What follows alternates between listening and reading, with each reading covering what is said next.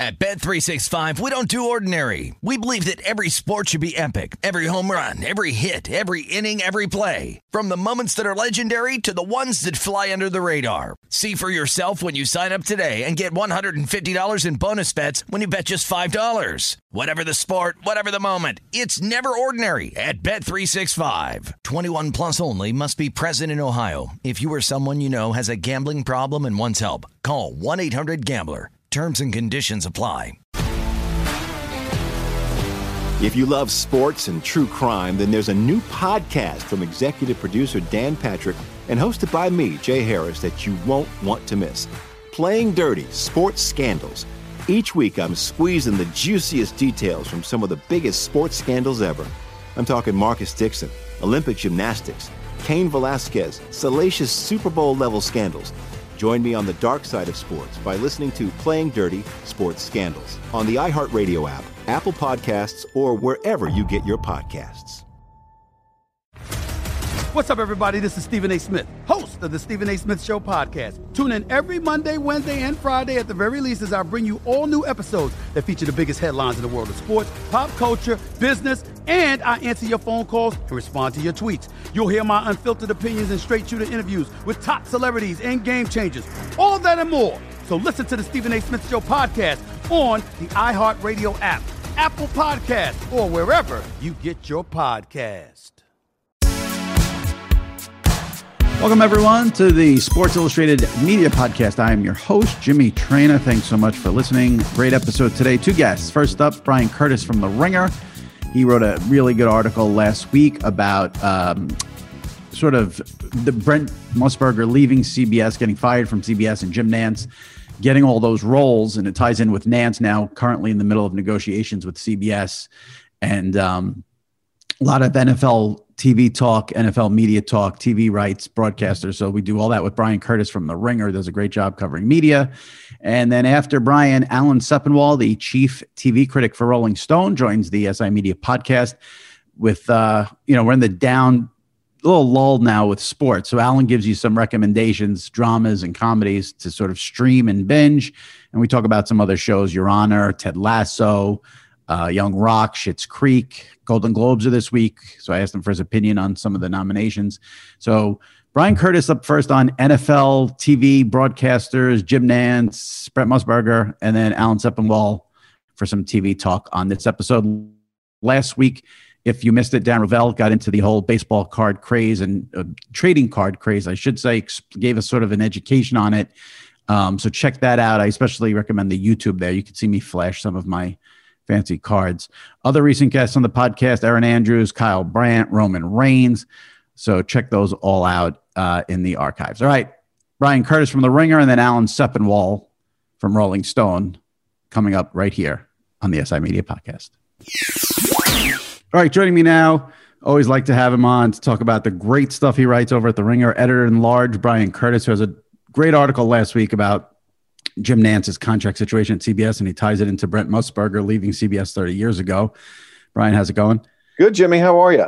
I'm good. Thanks for coming on. I should mention Brian also is a co-host on the Press Box podcast for The Ringer, and um, like I said, I love the article last week, uh, sort of connecting Brent leaving CBS, leaving, getting fired, not having a contract renewed. However, you want to spin that. I thought you did a nice job there because I, I was always the, under the impression Brent was fired but he yeah. just didn't have this contract renewed, I guess. It's the shorthand, right? Yeah. And really, the difference at that point, you know, we're, Brent is not going to announce any more games for CBS. Well, except one, which he went out and did. We can talk about that in a second. Again, um, what did I post yesterday? Oh, in um, in my column on on Tuesday, Monday or Tuesday, I forgot. It was an anniversary of of Bobby Knight throwing the chair against the across the court, and I said, you know, this this fits into the if Twitter was around category. And Brent getting fired and then having to do the NCAA tournament finals the next day is definitely a if Twitter was around moment, I think. I was trying to think like what would be the announcer move that would even be on the same podium stand as that. And, I think maybe you know, if like Marv got fired and then he had to call like game seven of the NBA final, but he doesn't do the finals. It's it's Breen now. So even that one I guess doesn't work. Yeah. the only one I came up was let's imagine like the Nantz negotiation blew up on Saturday at the Masters. And then one. Nantz had to come out and do Sunday. Right. Like that and we'd all be watching. It'd be right. like 19,000 columns. But you know what? I don't think it would be as big. I just don't. The world has changed too much. I mean, Brent was on the front page of major newspapers next to the Soviets rolling armored tanks into Lithuania. Yeah. That was how big Brent was. It's a really good question about whether that would be a national.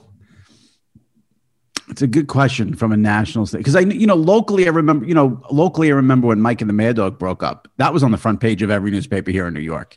Mm-hmm. Um, but national, it's a little different. So yeah, that's a, that's an interesting one with Nantz if that would make the front pages. Um, I'm going to do a little tease though before we'll dig into Brent Nantz because there's a lot there. But this all sort of ties into what's going on now with the NFL because information has trickled out and have been has been leaked out over the last few days. It started Friday with CNBC.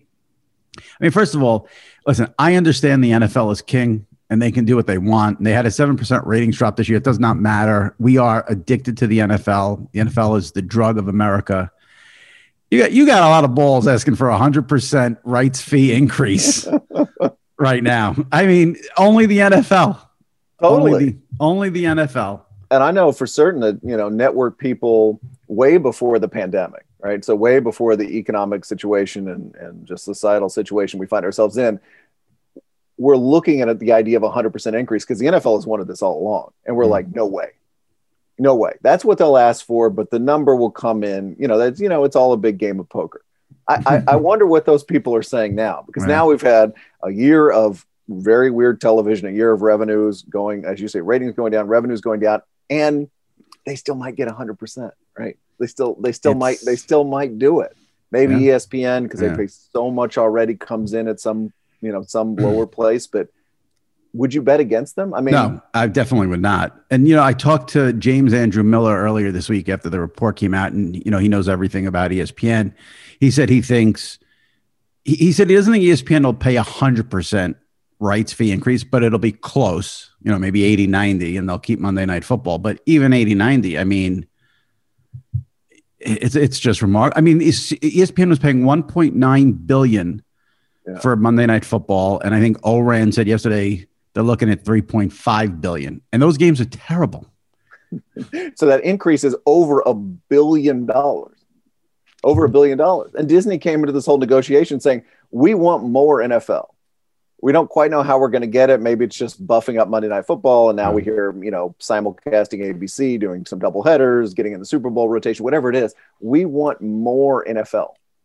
Like that, that's yeah. our path right now. So, yeah, it's I would, I would bet on the NFL. I've said this on this podcast a few times. It's surprising to me. You know, maybe ESPN is, you know, maybe ESPN and the NFL are having some contentious negotiations or arguing over money.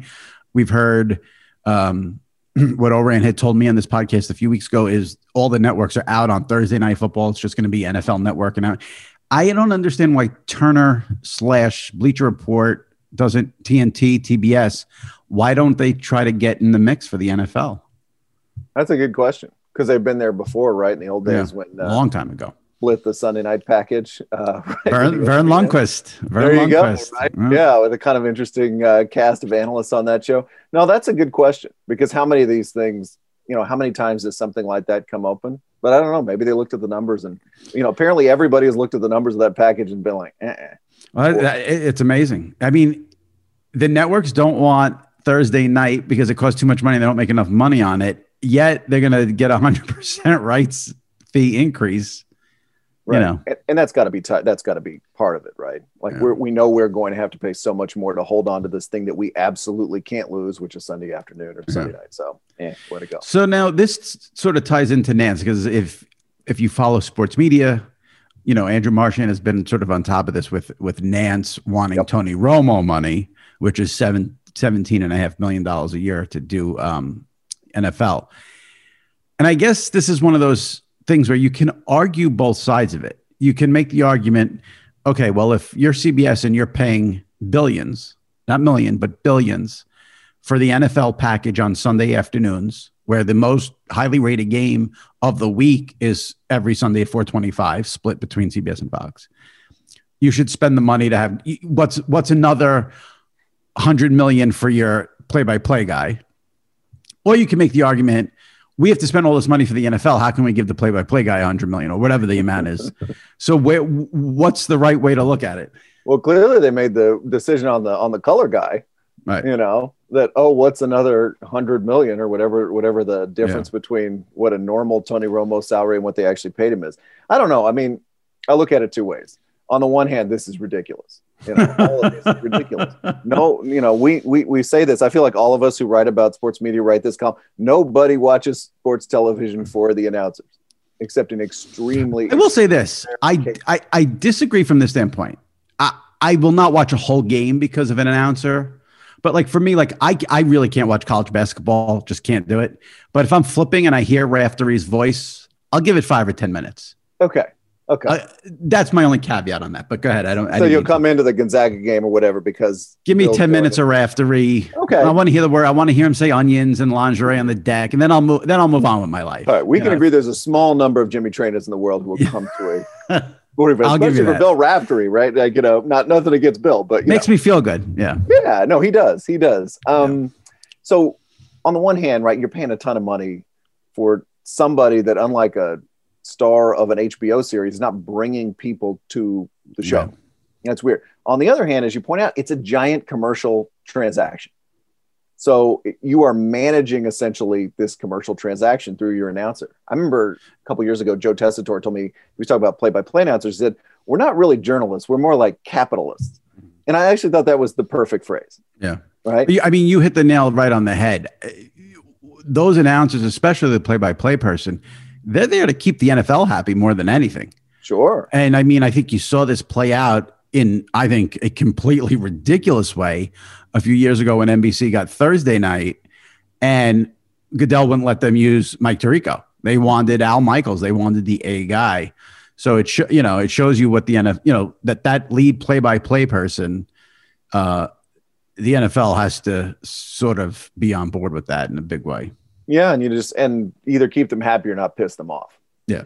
Not yeah. say anything on the air that's going to get somebody make somebody in Park Avenue pick up a phone and, yeah. and make a call. So that is it is valuable. I I, I don't think it's that valuable. I yeah. really don't. And I think you know it goes to the Brent thing, right? These guys have all this capital built up, and we think of Jim Nantz, CBS Sports. We think of Joe Buck, Fox Sports. But if they left, and I'm not rooting for them to leave, but if they left, the world would continue. Right. And I think everybody knows that. Right. And it's just a matter of, and somebody would come in and do that job and do it probably pretty well, if not quite on the level of those A guys, yeah. at least right away. But you know, nobody, now, nobody seems willing to take that risk. Right. Now, do you subscribe to the theory that, so, you know, the, the report, no one knows what exactly is true, but the report is that, you know, Nantz wants Romo money. Um, you would now, like you said, if Jim Nantz left, CBS would plug in Ian Eagle on here and there. They'd plug in Harlan, and life would go on, as you said. But can you? But do you subscribe to the to the argument that Nantz should have more leverage or be more valuable since he does NFL, Masters, college basketball, and what if I'm leaving something out? I don't remember, but at least theoretically, yeah. sure. Yeah. But again, I just am. I'm. I and I'm. I, I look. I'm, I don't want to discount the talent or anything else. It's just it is what it is about announcers. I don't I don't no. think anybody would would dispute the idea that we're we're all watching sports. Yeah. And by the way, if CBS is mad about this, CBS did this. You knew as soon as they signed that Tony Romo contract, this was going to oh, screw oh, yeah. everything up for yeah. everybody. Oh yeah, across networks. Yeah, Troy Aikman's agent was going to make a call. Chris Collinsworth's agent was going to make a call. Joe Buck's agent was going to make a call. Everybody was going to make a call, and why not? Right. If right. that's oh, that's a new price. Yep. And I understand, and, like, yeah, it was it was a unique situation with leverage, but you know what? These guys are all big television stars. Right. And they're okay. I, well, well, now let's fix my contract. Okay. Exactly. I had I had Troy on a few weeks ago, and I brought up the Romo contract, and and all Troy would say on the podcast was he said um he said it's a good time to be a sports analyst on network television. So Absolutely, I'm sure Troy is making has his agent making phone calls. Sure. Um, so this ties into the great great column you wrote last week, which was about um Brent Musburger, who was the face of CBS Sports in a major way, having contract issues. They end up not renewing him, and then Nantz sort of fills in for you know takes over all the Brent roles, and Nantz has become the face of CBS for 30 years, which is remarkable. It's the two things that's you know when I read your article. One of the frustrating things for me was it. I, it reminds me how old I am because there were things in there that I'm like, I think I remember that, but I like, I don't when I read it, I said, I don't think I knew that. And then I said, wait, maybe I did know that. That for a time, Brent did the did the, did the news in L.A. yeah, isn't that wild? Could, I, I mean, that's the just anchor, not the sports anchor, but Right. the anchor. yeah. And I'll give you the trivia. You know who his co-anchor was? in LA? no, Connie no. Chung. Wow. Yeah. Before she, uh, who what, she did with Dan Rather, right? That well, that was the disaster at CBS. Before she went to, to the big network too. Yeah. yeah. It's so wild. Brent yeah, so that was a great nugget in there. And uh, the two things I was, you know, the two things that hit me were, you know, Nantz has been with CBS for 30 years, and Brent had a 27 year run at ESPN. I know. That is unbelievable. He had a second career that's just about better than anybody else's first career. Absolutely. And he was Uh, calling the national championship game. Like again, time flies, but 2014 was not that long ago. right, right, yeah. And he was still the big college football announcer. So, so one of the things that Brian lays out so great in the story is, you know, you have to really, you have to really understand how Brent was the face of CBS Sports. He did everything. They and it, and there was a year there where they had every single property almost. They had the NBA Finals, they had college football, they had Major League Baseball, the NFL, obviously. Brent and Brent was involved in all of it, hosting or studio or play by play.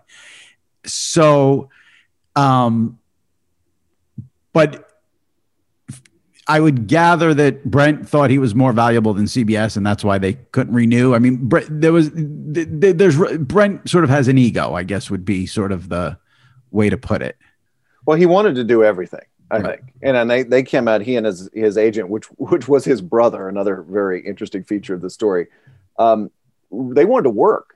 I mean, Brent's thing was, I want to be on television. And when I was thinking, by the way, you're right, we are old. And this is what our parents sounded like when they talked about rock and roll. You know, oh, Right. oh, you had to Yeah. be there in 1965, but you kind of had to be there in like 1990 to understand this because he did. He had the same job, generally speaking, as Nantz and Joe Buck do now, but he was just all over the place. He was everywhere. It was almost like the cable news anchor when you you turn on and they're on at noon and then they're on at 3 a.m. Right. and then they're on their primetime show and you're like, when is that guy not on the air? Yeah. That was sort of Brent in the 80s doing sports. Yeah. The networks were so much bigger, Jimmy, right? In 1980, I think the networks had 90% of the primetime audience. Three channels had 90%. Right. So if you were big in the 80s, you were just bigger than anybody now. But yeah, to go to your to your question, yeah, he wanted to do everything. He wanted to do the Masters, wanted to do the US Open. He re- he would always renegotiate his contract and he would get more stuff. So he became lead college football guy for a time. He became lead college basketball guy, which he was still doing at the end. And he wanted to work. And I think CBS looked at it and said, We've got young people like Greg Gumbel at that point, Jim Nantz, and we just want to break this up because when somebody does everything and when somebody makes a ton of money like that, they get really, really powerful Mm. and they become, you know, hard, excuse me, hard to control, right? Yeah. And that, and that's, I think, from what we can tell, if you look at, and I've talked to people from that era who were at the network around Brent, and that that is really what it was. Yeah. You know, Brent said it himself. I they I got they thought I got too big for my britches, and they wanted to take me down a peg. Yeah. And, it, you know, it, it's hard to, it's hard to imagine CBS pulling that trigger. Um, and I'm thinking about something else in that article. Um, when you talk, you want to talk about just, you know, an astonishing where you're here talking about Nantz wants Romo money, which is 17 and a half million. Musburger peaked at what, three or four million with, with CBS? Uh huh. And at the time, that was a fortune. Yeah. That was Yeah. an absolute fortune. Yeah. because you know announcers weren't making that kind of money in the 70s and he has he was the guy who he was the highest paid announcer at the time he was the guy who kept jacking up the rates Yeah. he was the romo of the 80s At 4 million a year. yeah and he did it. He did every. You know, it, I thought it was also interesting the way you laid it out, where um, you know, CBS for that year had everything, every sport imaginable, and at some point you do have to pay that check. and now we're getting into this situation with the NFL. It, it's amazing. I feel like your article is like a. I feel like it was just so full circle in a way with such with what's it really the timeliness because of what's going on now with the NFL contracts and the Nantz thing. It was uh, it was fascinating to read similarities at the time and really the only thing that changed really is numbers basically it seems totally like. and a couple years after that cbs didn't write the check for the nfl right and made this horrible mistake. And then four or five years later, whatever it was after that, they wrote it and they've never stopped writing it again. They're like, no matter what happens, we're never going to not write the check to the NFL. They, they figured out where the bread is buttered. Yeah, that's our that's yeah. our strategy. But the dream yeah. season, which was what 1990 was called, was amazing because also Jimmy, all those series or almost all of them turned out to be terrible. I remember 1990 World Series was a sweep. 1990 NBA Finals. I'm pretty sure it was a Piston series was four to one. Mm-hmm. Uh, the Cotton Bowl that year was, which Nantz called, was terrible. Like everything was terrible. Yeah. So they had the lock on everything. It was just one of those years where all the you know nothing was terribly exciting. Baseball was always a weird fit with CBS. It was Jack Buck and McCarver and um, what did it go from? Did it go from CBS to the Baseball Network? Yeah, Is yes. that was that the order? Yeah. Yeah, we're gonna that was two bizarre. hours to explain to the kids what the baseball network was. That's a story for you, the baseball network. Oh my god. That was bizarre. yeah, if anyone remembers that. Bizarre. Yeah. Yeah. CBS had paid a billion dollars for baseball and then it went to the baseball network. Um, so do you think do you think the situation with Musburger that you wrote about is is in Nantz's head while he's negotiating? Do you think Nantz is thinking like, listen, if they play hardball, I go to ESPN tomorrow. Um, how do you think those negotiations are going? I mean, it'd be interesting to to uh, uh, to to actually know if if the Brent example, since Jim was the guy who benefited when Brent left. But I think right. one thing I'm sure is in his head is that the identity of Jim Nantz is mixed up in the identity of CBS Sports, and Jim Nantz could walk out the door and go somewhere else and do great stuff and be be Jim Nantz in every way that he is now, and his job wouldn't be the same. It just wouldn't be the same. Right. That, that, doesn't mean that he did he should stay or whatever it is, but it's just not the same, right? right? He is part of the part of the reason he's so big there is because we see him as part of CBS Sports. He has all this 30 years of seniority built up. And I just don't think that's something you can take with you out the door. Yeah. You can take everything else. Right. But these these guys and gals are they had, we identify them with the network. Yeah, and especially well, I mean, him. Yeah, and and even in the case of Brent, like you mentioned, you know, for years and years called the national title game, Rose Bowls, uh, college basketball. Um, I think he did MLB for ESPN, but you hear Brent Musburger, and the first thing you're always going to think of is the NFL today. Of course, is you know so you were looking live. Yeah, I, of I course. Mean, and that's uh, I think I think that's just an interesting thing about announcers because yeah. they do you know we live in this world where everybody's kind of a free agent now and freelance and you have your twitter account and all that stuff and it applies to those guys but we still do associate them i think with their employers maybe in a way we don't a whole bunch of people it would be it would be fascinating if if Nantz left. I mean, for, for from our perspective, for our job and what we do in content, we want Nantz to leave because we would get so much mileage out of that probably because you'd get like, okay, Nantz leaves. Is he going to go to ESPN? What's CBS going to do? So there's a lot, you know, yeah. from we that standpoint. Woj bombs on the media beat. That's, exactly. That's, that would be a good one. That would be um, good for all of us. I, I do wonder if he left, if CBS would elevate only Ian Eagle and make him sort of the face and give him the number one NFL job and have him do the tournament finals, or which you wrote about again in the article at the time when Brent left, they spread it around. You mentioned Greg Gumbel earlier. Um, I wonder what CBS would do in that case if, if Jim did. Leave. It's a really it's a really good question. I mean, it's like you want Ian would it feels like Ian would certainly get the NCAA tournament. You know that that would just like you just he does. You know he and Raftery just like okay here we go we're we're, we're good right. But with yeah. the other stuff, I just don't know. I don't know what I don't know what the network would think about that. Mm-hmm. It's funny with these with these number one guys. There's so few of them. It's kind of like the Supreme Court, and they never leave. Right. But you know, the network has a particular ideas about who should be in those jobs. Again, to go to that stuff we were talking about earlier, and you know, sometimes it's very just peculiar. It's just like we settled on this guy rather than this guy, mm-hmm. and we don't you don't quite understand. You don't ever quite understand why, but yeah. Yeah, that'd be a really good question, especially with the NFL, especially the things like that. I don't know. I really and I, and I and I I know Ian I think just resigned with CBS, and he's you know he's one of these guys I just always feel like should have should have like he it feels like he should be an ESPN guy just because he's so versatile and they have everything. And you know I, I've discussed this with Marchand a lot because he's he's reported that when Marv leaves, which apparently is going to be soon, I guess if you you know that TNT is going to go to Brian Anderson over Ian and Harlan, which I find curious to say the least.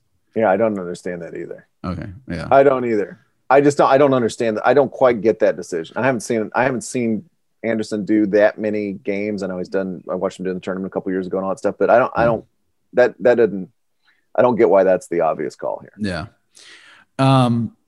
Yeah, like I said, I I I love the article. It's uh, if you have not read it, I, I put it in Traina Thoughts last week and tweeted it. But if you've missed it, it's at the Ringer. Jim Nantz knows what life after CBS looks like. It's a, if you're into sports media, you have anything cooking that uh, you think it'll appeal to me? Because you you always have some great. Well, topics. you know, I um, what what would I say? What what what else am I doing about the '80s? Uh, Yeah, give me anything on the '80s and I'm in. there we go. This is like I said. This Yeah. is our rock and roll. We've already become those guys. We, we we talked about this briefly before we started, but I'll, I'll mention it since it's the new. I mean, did you see? Because you're so great at covering media, did you see anything on Tuesday in the Tiger Woods coverage that either stood out to you, good or bad? you know, it's it's funny to watch everybody scramble in a, in a situation. I don't know if funny is the right word since it was obviously a serious thing, but it's just everybody is you're hit with this situation where who do we have? You know, who who can get on the air? There was that somebody tweeted that thing where I guess it was was it the jump that just ran as normal because uh, I can't remember who made this point. I'm, I'm I'm stealing it from, but they were talking about how ESPN News kind of doesn't exist. Maybe it was Ben Koo. It doesn't Mhm. exist anymore, so they have to they just kind of ESPN normally where you'd have like 24 7 Right. on a story like that. So it's like there was a line on ESPN's website that said like Kendrick Perkins, uh, you know, shares his thoughts on Tiger Woods. 'cause he happened to be on the air at that moment. Yeah, You know, like, but Yeah. I noticed that, um, you know, CNN went to Costas, right? Bob Costas, like he's, Yeah, he works, he's there now. So it's like, this is, if we need a guy who can go on there and talk about this and, and just like, if we decided this is, this is the news of the day, right, but it strikes me, and you and I were talking about this before the pod. This is kind of partly a post-Trump thing, right. where these networks would just be doing Trump, Trump, Trump, Trump, Trump, and now they are looking for big stories that can fill their airwaves all day. Right. And the Tiger Woods story is a huge, serious, big, important story, and all that kind of stuff. But I just feel that they're kind of groping around, trying to find like what what what do we program during the day when there's not, you know, a political emergency happening all the Right. time. And I noticed too, I guess after sort of uh, the inauguration and, and Biden sort of was in the, you know, in office, they, CNN, I guess they're shuffling a lot of their lineup too. Is that just, is there anything there that ties in with like, you know, Trump is gone, let's shake it up? Or is it anchors just I- want to move around? I haven't studied that too much, but I Yeah. think it's just one of those things where you you you kind of reshuffle. It's a time to reshuffle. Mhm. You know, the the Post and the Times changed up their White House correspondence a little bit, right? That's Yeah. kind of when you that's kind of when you stand back and do stuff like that, Yeah. and just on normal. Yeah. I have a feeling cable news ratings are about to a little, little bit of a tumble. A little bit What of do a we tumble. talk about now? Is I I love that there's nothing to talk about now. Yeah, no, I, I got no I got no complaints. Um, I mean, it's nice to not you know have to worry about what a maniac is tweeting all day. yeah, I'm I'm I'm, I'm no uh, no sadness that that is Yeah. not.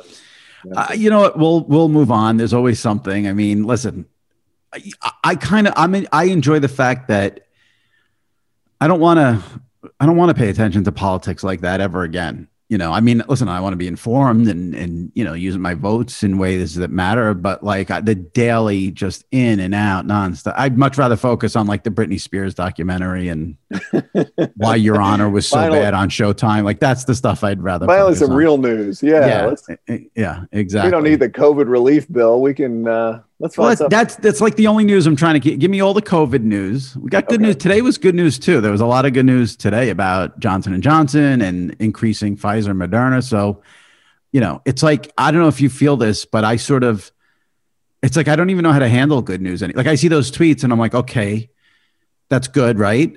Oh, yeah, it's Mhm. good. And is anything going to go wrong, or are we actually going to get these 140 million increase in doses that they just said they're going? Like, I, I can't even. I don't even rely on the good news. It's it's you got to like wait for it to happen, and then you can, you know. Yeah, that that's a good point. I think 2020 really Yeah. made it made us suspicious of Hmm. any any happy news at all. right? Yeah, and it's we're it's slowly getting back to where we can accept, like, oh, that's Yeah. good for society. Maybe. Th- This was the tweet I saw this morning. Pfizer and Moderna executive told lawmakers that they can dramatically increase COVID 19 vaccine deliveries to 140 million more doses over the next five weeks. Now, your only response to that should be, oh my God, that's awesome. Yes, let's go. And I'm just like, all right, well, if that happens, it's okay. Like you're just waiting for the other shoe to drop at some point. It's got to get out of this mindset. we are still in a pandemic, right? Like that has not. The pandemic is still happening. So It is. It is. all, It's a- all joy and happiness will be tempered until You then. know, one thing about the pandemic, it, you know, it is amazing. I feel like sports has rolled on pretty. I think college football was a complete and utter disaster and embarrassment. But other than that, sports has rolled on, you know, pretty remarkably well, considering. that was, and you know, remember in in the summer, last summer, when it didn't necessarily seem like that was going to happen, Yeah. and we're Especially all kind of like you and I were chewing up podcast innings, going, "Are they going to have football this year? What's CBS going to do?" Yeah. And then it just all kind of happened, and it mostly happened on schedule. Yeah. They just had here in New York, they let people back in Madison Square Garden last night for the Knicks and the Nets at Barclays. So I think it was only, you know, a couple of thousand, but still, you know, got to start somewhere. So. Yeah, absolutely. Yeah. All right. Well, I appreciate you coming on. And uh, again, everyone check out that article on The Ringer by Bryan Curtis on uh, Jim Nantz and Brent Musburger. And I'm sure I'll have you back on when uh, all this NFL stuff sort of hits the fan and get some more content out of it. Absolutely. We need, like I said, we need some Woj bombs. This, this, this, this beat can't dry up yet. Let's do it. No, not yet. All right. Thanks, Brian. Appreciate it. Thanks, Jimmy. Take care. At Bet365, we don't do ordinary. We believe that every sport should be epic. Every home run, every hit, every inning, every play. From the moments that are legendary to the ones that fly under the radar. See for yourself when you sign up today and get $150 in bonus bets when you bet just $5. Whatever the sport, whatever the moment, it's never ordinary at Bet365. 21 plus only must be present in Ohio. If you or someone you know has a gambling problem and wants help, call 1-800-GAMBLER. Terms and conditions apply. If you love sports and true crime, then there's a new podcast from executive producer Dan Patrick and hosted by me, Jay Harris, that you won't want to miss. Playing Dirty Sports Scandals. Each week, I'm squeezing the juiciest details from some of the biggest sports scandals ever.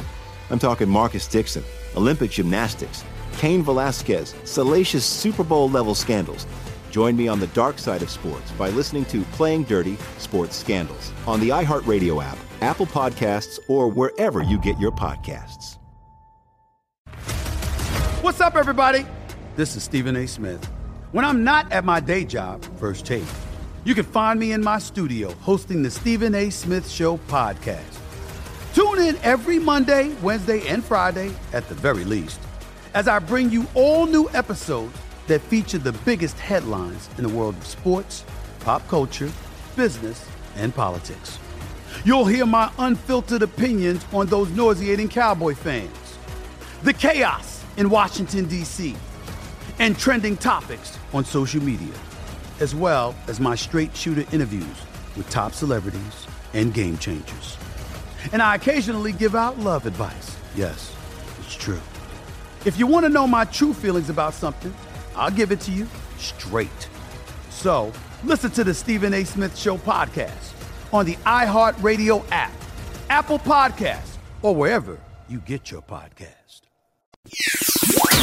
All right, joining me now, SI Media Podcast. He's been on a few times, but with no sports going on and TV sort of taking the uh, forefront here with the NFL over, I thought it'd be great to talk to the chief TV critic from Rolling Stone, Alan Sepinwall. Alan, how are you? Jimmy, I mean, the Knicks are still playing, so there are still sports going and, on right now. and not and not and not embarrassing themselves. So uh, there is something to be said for that. they are pleasantly mediocre right now. They're watchable. That's a, Exactly. That's, that's a change. Yeah, last night's game not so much, but mostly they're watchable. Yeah. I should have had I should have had you on early in the pandemic because it did seem like early in the pandemic everyone started rewatching The Sopranos, and we know you're the Sopranos aficionado. Um, Yeah. But we'll we'll talk about The Sopranos a little later. Um, full disclosure, we're taping this Monday afternoon. Normally I tape on Tuesdays or Wednesdays, uh, but Alan wanted to tape a little earlier because he's getting his second COVID vaccine shot on Tuesday. So I think that's tremendous. And I just, my dad got his second shot. He had Moderna. Everyone said you're going to be sick. The second shot, my dad is in his 70s, totally fine after a second shot. In fact, oh. he said oh. his arm hurt more after his first shot, which is bizarre. So um, nothing but uh, good vibes for you there, and uh, glad you. Thank you. I, I, I hope I can follow in your father's footsteps, but yeah. I've I've sort of moved everything in my week around under the assumption that I may just be curled up into a ball for a couple of days. Yeah, it's funny. Most people want to. You know, if, if they have a an illness that's not serious, I'm not trying to say people want to get sick, but the people who people who work every day at their jobs, you know, like a two day mini illness so they can sit in bed and watch TV all day is sort of such a dream for them. But you watch TV for a living. So when you're sick, just like sitting in bed and watching TV all day do anything for you or I don't like know. I feel, I, I feel like if I'm even in the position to be watching anything, it might be a movie, but more likely I'll just like, you know, have a book or something if if I'm too sick to work. So like I said, this is February is the dead time for sports until sort of March Madness gets going. So I think people are looking for things to watch. So who better than to discuss that with than you? And we also have the Golden Globes this week, so I thought we could touch on that. Um, let me start. I want to ask you for some recommendations, but I, I want to. The last two shows I've binged in the last month or so have been Ted Lasso and Your Honor. Uh, let's okay. start with Ted Lasso. I thought it was good. I know a lot of people on on sports Twitter thinks it's great. I thought it was very good. I don't know if I'd go great, but I thought Sudeikis, Jason Sudeikis, was tremendous in that and should get any, any, every nomination possible. What was your take on Ted Lasso? I was a little surprised to see it become as much of a phenomenon as it turned out yeah. to over the summer and, and over these last few months because I watched all of it early to, to review for Rolling Stone and I liked it. I never really loved it. I didn't find it all that funny for a comedy, which is not a deal breaker necessarily.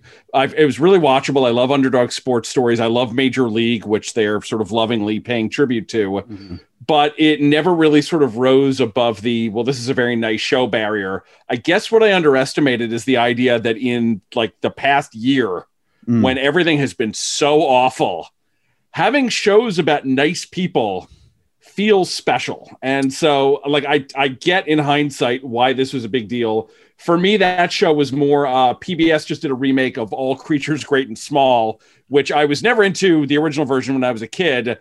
And like I could not have been happier to watch this one because it's just, hey, nice people, cute animals, pretty scenery. This is what I need right now.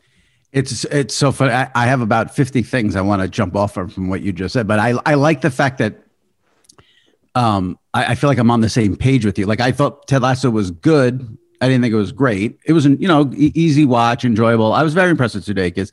Um, yeah. Uh, yeah, I didn't think it was, you know, an all time sitcom.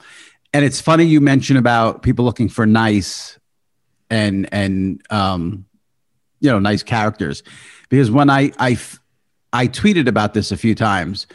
I watched every episode of Your Honor and really hated it over probably the last five to six episodes. And I still watched the whole thing and felt kind of like an asshole because I was like, why am I doing this to myself? And I was talked to a buddy of mine, Sal Licata, who, if you're from New York, he's on WFAN here in SNY. Yep. And he had this similar experience. He he hated it and kept watching it. We could, and I said, my issue with Your Honor was, who am I supposed to root for? There was nobody to root for in that show. Everyone was bad, in my opinion. And I want to watch things where I root for someone. Yeah. Um, so I was wondering what you thought about Your Honor on Showtime.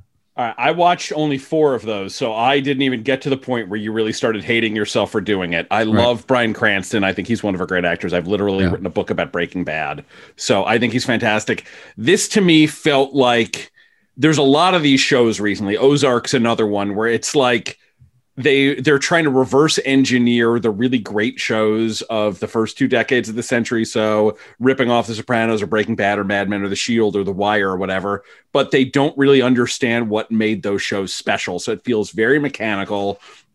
It's all about like here's a problem and he tries to solve it and he creates three more problems to solve and things get worse and worse and he always looks panicked.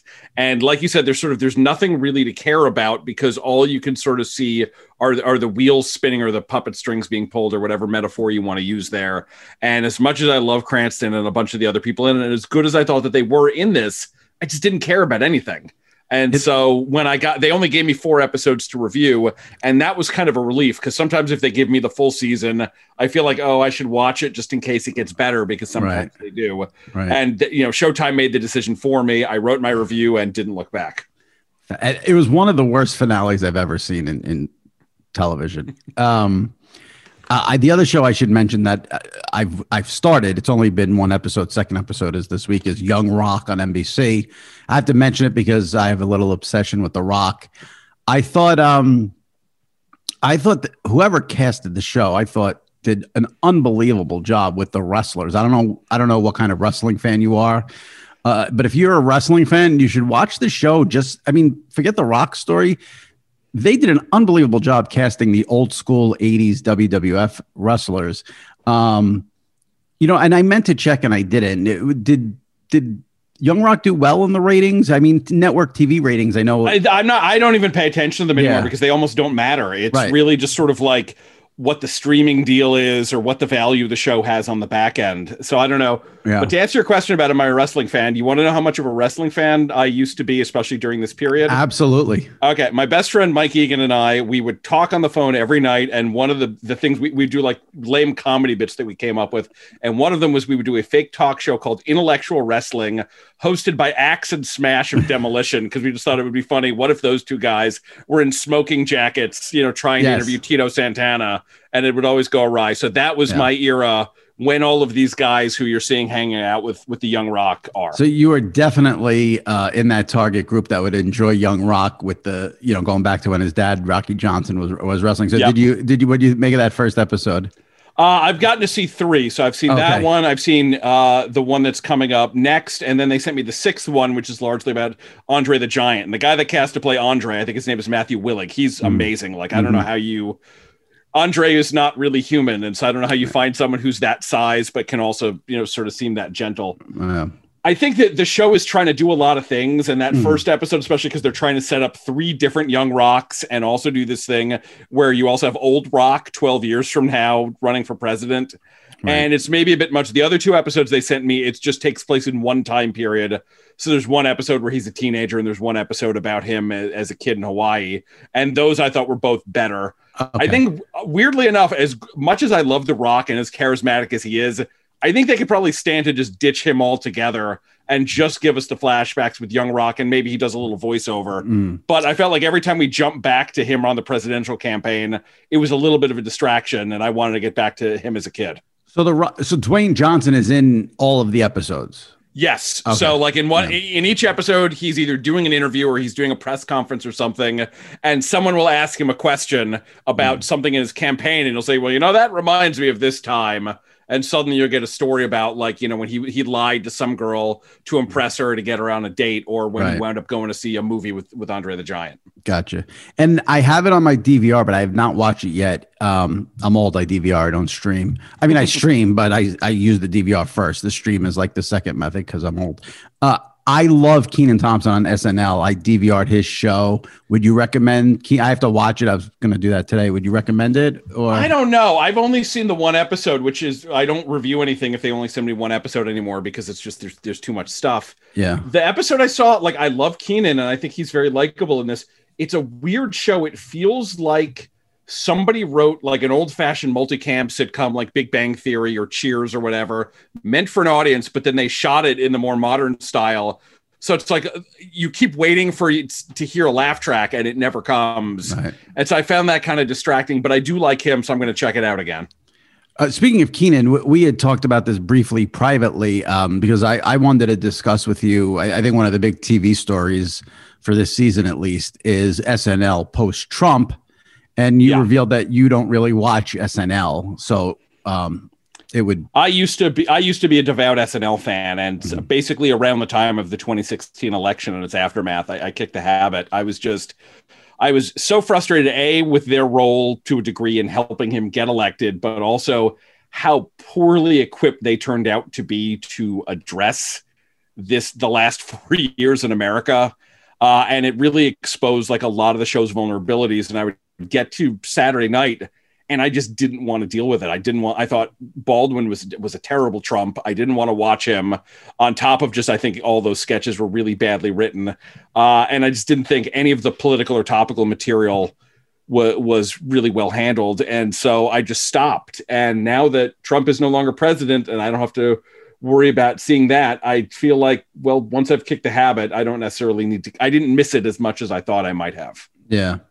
Um, and they put everything. I mean, it feels like you know Sunday morning. All those clips are all over Twitter. So if there's something you need to see, yeah, every now and then I'll watch a sketch if it yeah. winds up online, and yeah. you know, usually it's like what they call the the twelve fifty or the ten to one sketch. It's like the last thing of the night, yeah. which is really weird, and those tend to be my jam. Yeah, um, those have always been great. Uh, going back, you know, nineties, eighties. Um, that last sketch. Um, Wayne's World was a 10 to 1 sketch once upon a time. I was on a high school yeah. field trip. Yeah. It was at the end of like a Leslie Nielsen episode, and, and all of us the next morning we were just walking around singing the theme song. It was a little jarring seeing them in the Super Bowl commercial, I must say. No, that bummed me out a yeah. lot. That yeah. really bummed me out. I'm, I'm with you on that one. Um, yeah, I just I wonder, you know, Trump. I mean, Trump. Alec Baldwin hasn't been on yet this season. I don't believe. Maybe he said he's done with it. Yeah, and, and he should be. Know, he should yes. be. He should be. It's just interesting. They've always, you know, one of the things I think they got a bad rap on. You could debate, obviously, whether they did it well, but they've always been a political show. I think, you know, people, you know, I know MAGA people are like, I don't watch SNL anymore, and it's like, well, they've always done that. They've always done. Every president has been skewered by that show. I mean, maybe that's has been portrayed, and there've been sketches and comedy.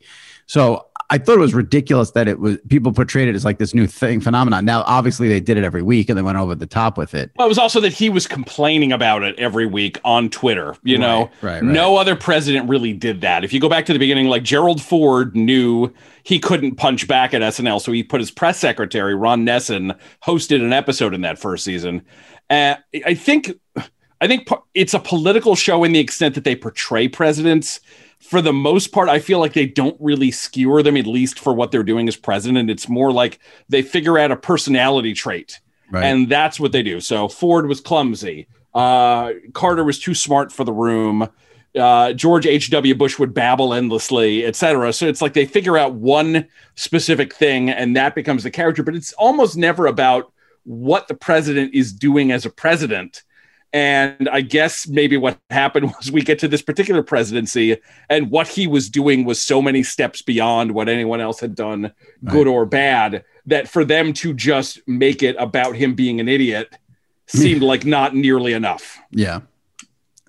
I got, yeah. I mean, the, and I think Baldwin just, it became too much, same thing over and over, and there was nothing. Yeah, it was very one note. Really. Yeah. Um, so I mentioned the top you know, like I said, sports fans, this is a little bit of a dead time for them. Probably a lot of people turning to trying to find new shows. Can you give me something, two or three things maybe that everyone should be watching right now? Give me maybe one comedy, one drama, and one Alan says you must watch this show, whatever it is.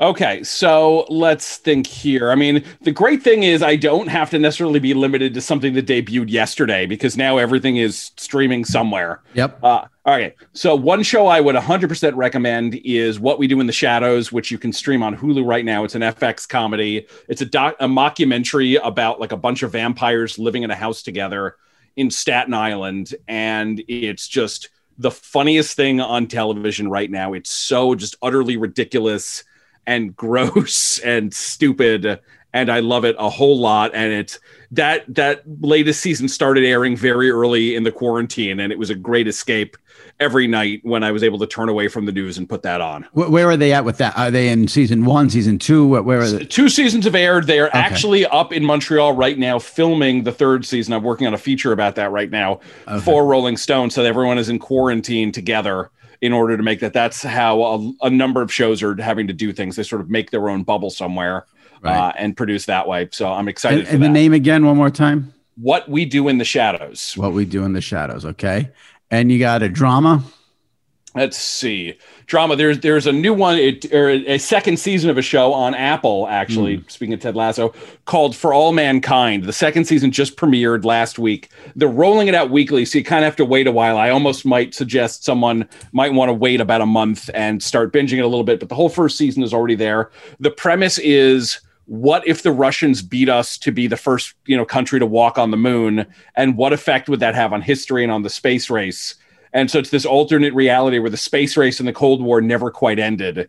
And the first season takes place throughout the late 60s and early 70s. Season two, which just debuted, is set in 1983.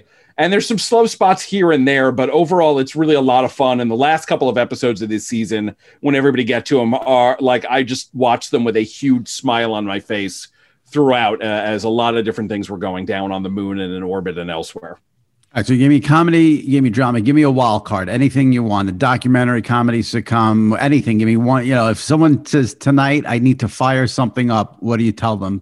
All right. Well, they, I feel like I, at this point, I may not, there may not be too many people who already have been seen this, but uh, Lupin, which is this French heist series on Netflix, uh, starring an actor named Omar Sy, who's just like a master thief in and around Paris. And they they debuted five episodes uh, about a month or so ago, and they're going to debut uh, more in the summer. And that is just a whole lot of fun. And the actor Omar Sy is just wildly charismatic, and I feel like he's going to be a huge, huge star. And I just really enjoyed that. I want to just go back for a split second because the drama you mentioned, you said was on Apple. Is that yes. is the is the Jennifer Aniston morning show worth watching? Should I dip into that? I didn't really love it. I watched, I think, three episodes and stopped after that. I know a, a bunch of other critics enjoyed it more than I did. It felt to me like sort of a show in search of, of a, a, reason to exist. It just had a lot of expensive talent, and they're really talented and they were good on the show, but there just didn't seem to be a whole lot of there there for me. Uh, you mentioned shows basically creating bubbles to, to shoot. Yeah. Um, do you know anything about anything that's going on with the next season of Curb Your Enthusiasm? Has anything uh, leaked out about they're, that? They're filming it now. A friend of mine lives in uh, not Beverly Hills, like some some like fancy-ish neighborhood in LA, and he said Larry was filming at a golf course down the street for him over the weekend. So they're in process now. I have to imagine that there's going to be a lot of quarantine material in the show because like there's a lot of shows where when they start doing pandemic stuff, it feels weird to me yeah. and I don't love it. But if any show is equipped for it, it's Curb because you can see Larry like turning this to his advantage, right? You got, you got that right. I, I spoke to James Andrew Miller uh, this morning, who is writing a book. Well, wrote a book. It's coming out in the fall on HBO, and yeah. um, he said they've they've shot some stuff. They had to stop. He's not sure if they've restarted filming, um, but he, you know, he was pretty sure there's going to be a lot of quarantine in the next season, which I tell you, that's that's going to be good. That's gonna. I'm, be. I'm looking forward to it. And I thought after a rough couple of years, I thought season ten, which came out at the beginning of the pandemic, I thought was a strong season. What did you make of the last season of Curb? Uh, I thought it was definitely better than the previous couple. The one with yeah. Lin Manuel Miranda was pretty disappointing to me. Yeah. Not all of them this time worked, but there was enough of them that sort of scratched yeah. that itch that made me think, all right, I'm glad that Curb continues to exist. Yeah, for sure. Um, I mentioned the Golden Globes are this weekend. Now the Golden the Golden Globes. Explain this for people listening who may like they're not really to be taken that seriously, right? Don't like not people to be taken get, seriously at all. Yeah, like don't people get like paid to win or something like? I mean, I, right, the, the Golden Globes are voted on by an organization called the Hollywood Foreign Press Association, and nobody really knows who they are, uh, you know, or what they're about. The LA Times did a great expose on them the other day where they revealed some of the ways in which shows get nominations. So in a lot of cases, it's just like payola. It's flattering, bribing, other in other ways sucking up to the Hollywood Foreign Press Association. So there, Netflix has this really just awful comedy called Emily in in Paris. Yeah, and they flew the Hollywood Foreign Press Association to Paris, put them up in a really expensive hotel for like a weekend junket where they could then like you know have a great experience and meet the cast and and swan around Paris for a few days. And shockingly, this really bad show right. winds up with a bunch of Golden Globe nominations. That's that's Emily so they care about that. They care about being around famous people, right, and being around movie stars. Every now and then, they sort of accidentally get something right. Some of their TV awards in recent years have been interesting, like They gave Gina Rodriguez from uh, Jane the Virgin a Golden Globe. She's great. They gave Rachel Bloom from Crazy Ex Girlfriend a Golden Globe. She's great. But a lot of the time, it just you feel as if they're not they're barely even aware that television exists, let alone what's good on it. and the Emmys, though, they are they still to be taken seriously? The Emmys are have problems of their own. They're definitely better though, in that like it's you know who the voters are. They're people who work in the industry. The problem is just there's just too much TV for anybody to keep track of. Right. And so it's like what what have people heard of? What who are people who they know, who they like? What's a name they recognize on the ballot? There's a lot of different complicated things that come into play. But like the most recent Emmys, Watchmen was one of the best shows of the last five, six years, and that you know swept the limited series category so i was happy about that. It's what did it's you okay. make? Now i love the show. I, I it's one of my favorites of all time now but what did you Yeah. make of Schitt's creek winning every single literally every single award? Yeah again that was a weird thing where it was like each category one show swept it. Uh, so it was not the most dramatic of nights necessarily Schitt's Creek, I kind of put in the Ted Lasso category of I've always liked it but not loved it, and I also don't find it wildly funny. But again, it's about a bunch of very likable people, especially when you get about a season in, and the family accepts that like we're stuck here and we're we're going to get used to it. see I, I Um, think like i think Schitt's creek is like so far and above ted lasso it's not even but that's yeah, and that's and that's good. yeah. Comedy, comedy to me always feels more subjective Right. than drama. And obviously, Right. not everybody's going to like the same dramas or anything. But it's sort of it's easier to look at something and say, "Oh, that's great acting," or "Oh, that's really suspenseful," or whatever. Whereas what makes one person laugh is not necessarily going to make another person laugh, you know, on a very Right. molecular kind of level. right right listen there's people that don't like seinfeld and curb so you know This Um, is true. All right. So if, if the Golden Globes, let's let's play a game here, and hypothetically, if they were to be taken seriously, Yes. the nominees for the best comedy series: Emily in Paris, which you mentioned, The Flight Attendant, The Great, Schitt's Creek, and Ted Lasso. If you're picking, not, who you think will win, but who do you think deserve? Who, if those were your choices, if someone said, "I want to watch one of these five shows," which one would you tell them? I would recommend either Flight Attendant, which was a whole ton of fun, that's on HBO Max, mm-hmm. or The Great, which is on Hulu, which it was one of the big surprises of last year. It's a, a comedy about the young Catherine the Great with Elle Fanning, and she is so funny and so charismatic in a way that I was not expecting from her. Uh, it's just a really great performance, and it's from one of the writers of oh my god, the name just fell out of my head. Uh, the the favorite. Um, and it's so it's her and Nicholas Hoult who is also in the favorite. And That's re- a really weird and dark show, but you will not forget it if you watch it. And the same thing, uh, same question here in best drama series, which the nominees are The Crown, which my dad loves, Lovecraft Country, The Mandalorian, which I see on Twitter twenty four seven, Ozark, which you mentioned, and a show I never heard of called Ratched. Oh, Ratched is so bad. That's this.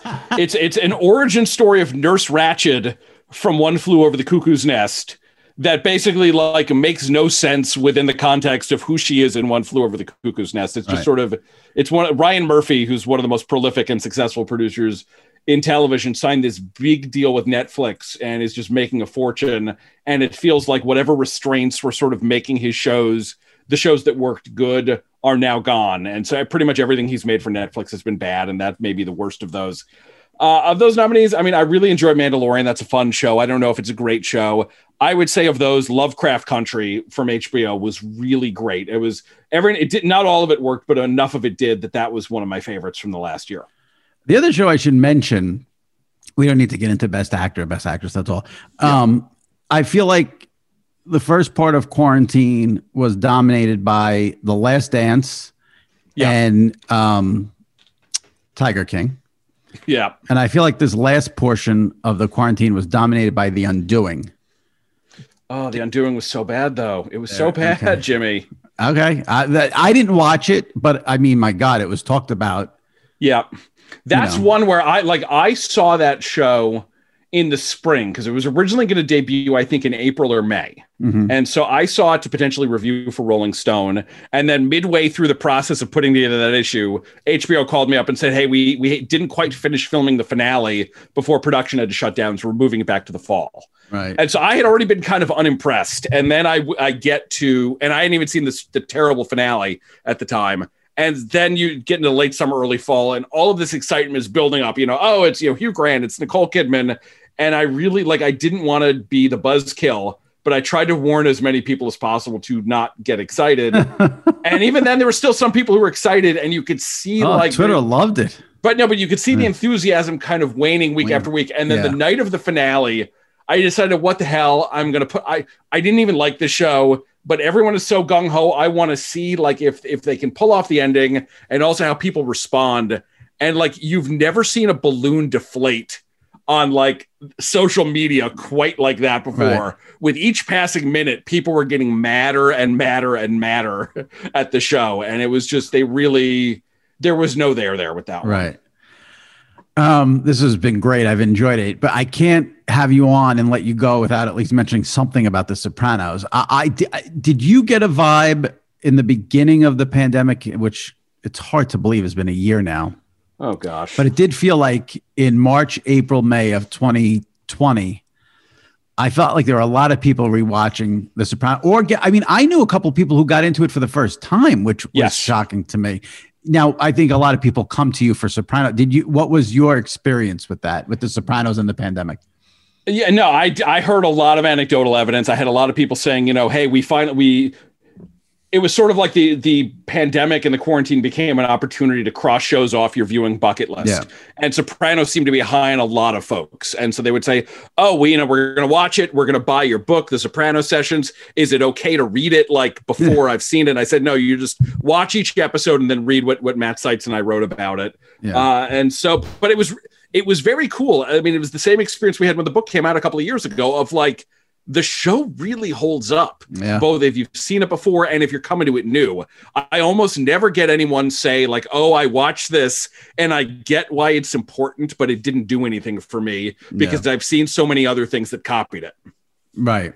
Well, first of all, people should watch it just to watch the performances. I think of James Gandolfini and Edie Falco. I mean, that's Yes. television history right there. No, he's basically. he's he gives like the greatest dramatic performance Yeah. TV has ever seen, and she is not that far behind. not far behind at all. I think um, I should have mentioned this when I when I set it up. The podcast that came out that Michael Imperioli and Steve Schirripa. Uh, I think that sort of helped boost things. They they've been on this podcast. If anyone's listening, you could dip into the archives and listen to it. They do a nice job with it. Um, I think that helped obviously uh, get some more people into it. Yeah, no, it's it's great. Um, I'm doing a new podcast now called Too Long Didn't Watch, and the gimmick is every episode we have like a celebrity watch, pick a show they've never seen before, and they watch the first one and the last episode and nothing in between. And so far, nobody has picked The Sopranos, and I'm waiting for someone to do it. Can you imagine watching the first and last and nothing else of The Sopranos? Oh I'm my! saying some uh, Yeah. a, a, a lot of people who have done it have sort of regretted their choices as I'm, they've I'm, gone I'm, along. I'm so glad you mentioned that. I meant to bring this up and I, I had it written down and I didn't see it out of the corner of my eye. And I'm so glad you brought up that podcast you're doing because it was on your podcast where I guess it came out. John Hamm audition for Sandy Cohen on the OC. Yes. Yeah. Okay, He was in the very first episode we taped, like right before the quarantine. I was in Right. LA in the like March 11th or 10th or 11th to tape that. And we sat next to each other and we touched elbows and we watched two episodes of Gossip Girl together. And in the process of that, John mentions that, you know, because it's uh, Josh Schwartz, who had created the OC, was one of the creators of Gossip Girl. And he said, you know, I auditioned for the OC. And I assumed like he auditioned for, I picked like three or four other roles. And he's like, no, I auditioned to play the dad, Sandy Cohen. And it just blew my mind. And I'm not sure Right. I paid any attention to Gossip Girl for at least 10 minutes after that. Right. That is, yeah, that's a mind blower right there. I mean, listen, the guy who played Sandy Cohen, what was it? Peter Gallagher? Was that Peter? Gallagher, who was great. And I think, Tremendous. yep. I wanted I wanted Kirsten and Sandy to adopt me when I watched that show. Like they were the best parents you mean, besides the fact that Kirsten was an alcoholic, Yeah. you know, they were just the greatest parents. And John, Hamm, like that's a case where like John Hamm is so awesome, but you're glad he didn't get that role. Yeah. but A, because he was a little too young, but also it would have kept him from playing Don Draper. So. right. You know, history's littered with those where it's like you miss out on one part, and as a result, you wind up getting the part Yeah. you should have in the first place. And we mentioned season ten of Curb. I thought the John Ep- John Hamm episode might have been, I think, Oh, the second amazing. best after the MAGA hat episode. I thought the John Hamm Yeah. was second best. Yeah. Yeah, I mean, I I almost wish that they could have done like a whole episode that was just about Hamm like becoming Larry David because I I feel like there's something to the idea of like how much more acceptable is Larry David's behavior if he looks like John Hamm? Right. But even right. in the little snippets that we got, he was perfect. Right. I think I tweeted after that episode like he should be on every episode. It was just he was he was so good in that episode. It was he's it so funny. I, yeah. I, love him. What is is he doing anything right now? Is he on a show right now? He's not. Right? Uh, he's develop he's developing um like they're gonna revive Fletch. Okay. So he's going to play Fletch in a new movie based on one of the Fletch novels, which I have on my bookshelf right off over my right shoulder here. Yeah. Yeah, we could use more John Hamm, but I, I want him on curb. Yes, Hopefully absolutely. I, yeah. I, hope he's back. Yeah. All right, Alan, I appreciate it. I know the listeners, will, I'm sure they'll check out your recommendations. And of course, you can read all of Alan's stuff on rollingstone.com. Chief TV critic does a phenomenal job. And of course, he is uh, the master of The Sopranos, has a great book out, The Oral Session. So check all that out. And uh, thanks so much for coming on. Appreciate it. Jimmy, thank you. Good luck with the second shot. Thank you. thanks. All right, that wraps it up for this episode of the SI Media Podcast. My thanks to Bryan Curtis from The Ringer and Alan Sepinwall from Rolling Stone. Enjoy talking to both of them immensely. If you missed any previous episodes of the SI Media Podcast, get into those archives and check them out. Last week, Darren Rovell on the trading card explosion. Two weeks ago, Kevin Clark from The Ringer. Three weeks ago, Erin Andrews and Kyle Brandt. Four weeks ago, Roman Reigns, WWE Champion. So check those out, subscribe, rate, and review. All right, that's it. We'll see you next week right here on the SI Media Podcast. Be safe. Take care.